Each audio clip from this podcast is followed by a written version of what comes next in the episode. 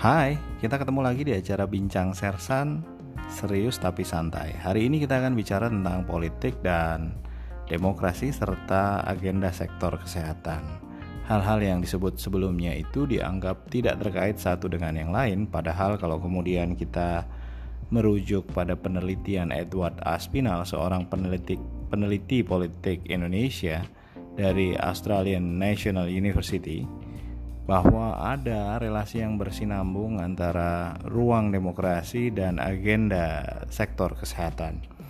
Melalui artikel yang ditulis di dalam jurnal ilmiah dengan judul Healthcare and Democratizations in Indonesia, kira-kira Aspinal coba membedah bahwa apa yang kemudian dinyatakan sebagai public policy and politics itu merupakan satu tarikan nafas gitu ya jadi apa-apa yang berkaitan dengan kepentingan publik itu nantinya akan diputuskan dan dirumuskan menjadi sebuah kebijakan publik yang pertarungannya akan dilakukan di ruang politik. Oleh karena itu sebenarnya dari gerak perjalanan sejarah historis politik domestik kita akan melihat bagaimana ruang demokrasi mengindikasikan sejauh mana aspirasi terkait problem-problem kesehatan itu diakomodir. Kalau kemudian eh, dalam kajian Aspinal dia juga melihat bagaimana fase transisional dari tiap etape pemerintahan dan demokrasi di Indonesia khususnya itu memberikan harapan bahwa pertumbuhan demokrasi itu mampu mengakseptasi kerangka kepentingan sektor kesehatan publik. Kalau kemudian kita pahami di Orde Lama, kita memang masih berkutat pada persoalan lepas dari penjajahan. Di situasi konsolidasi kekuasaan pasca pernyataan kemerdekaan, Indonesia memang masih dibayangi dengan ancaman atas eksistensinya. Oleh karena itu, diplomasi internasional dan eksistensi pasca statement proklamasi itu menjadi suatu yang lebih dominan. Isu-isu kesehatan belum pada taraf pengarus utamaan, masih menjadi case yang minor, tapi setidaknya peletakan batu dasar dari kerangka kesehatan nasional telah dimulai. Khususnya menyangkut soal edukasi dan promosi kesehatan terkait gizi seimbang 4 sehat 5 sempurna dan rintisan awal pusat kesehatan masyarakat. Selain itu, pemerintah pada saat itu masih berkutat di penanganan kasus-kasus penyakit tropis dan menular. Lalu kemudian, pasca transisi Orde Lama ke Orde Baru, dengan stabilisasi pembangunan ala Orde Baru, maka pembangunan sektor kesehatan mulai mendapatkan perhatian meski memang belum menjadi persoalan utama yang menjadi fokus dari pembangunan pemerintahan era Orde Baru.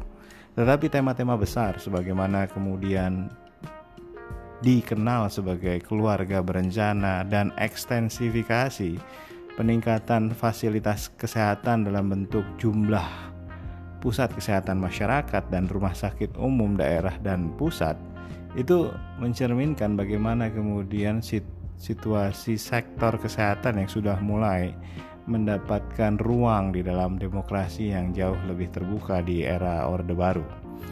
Bersamaan dengan itu, kemudian masyarakat eh, menjadi lebih memiliki perhatian terkait eh, hal-hal yang terkait dengan persoalan kesehatan publik.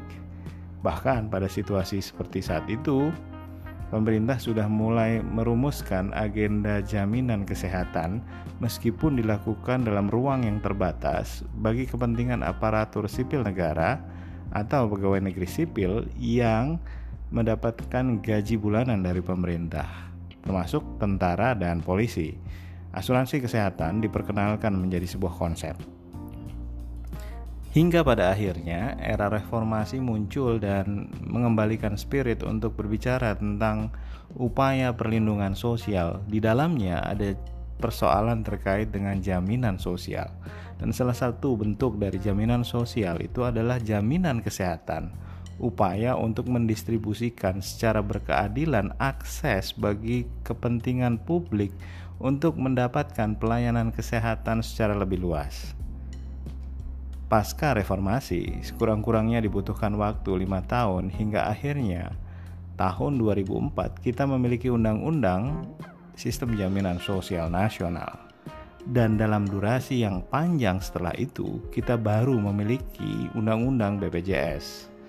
Jadi ada jeda waktu sekitar tujuh tahun dari 2004 ke 2011 untuk merumuskan satu undang-undang operasional terkait bentuk jaminan sosial nasional. Kita perlu bertanya tapi pada akhirnya kita memahami bahwa kekuasaan memang membutuhkan waktu adaptasi untuk mengadopsi kepentingan publik. Setelah itu, baru pada tahun 2014 setelah 2011 Undang-Undang BPJS diluncurkan, implementasinya dilaksanakan.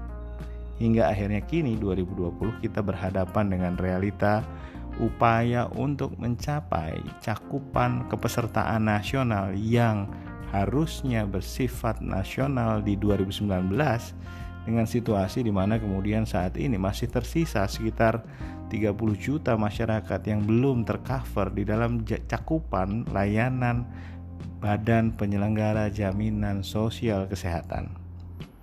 Artinya, target 100% kepesertaan nasional BPJS Kesehatan di tahun 2019 tidak tercapai.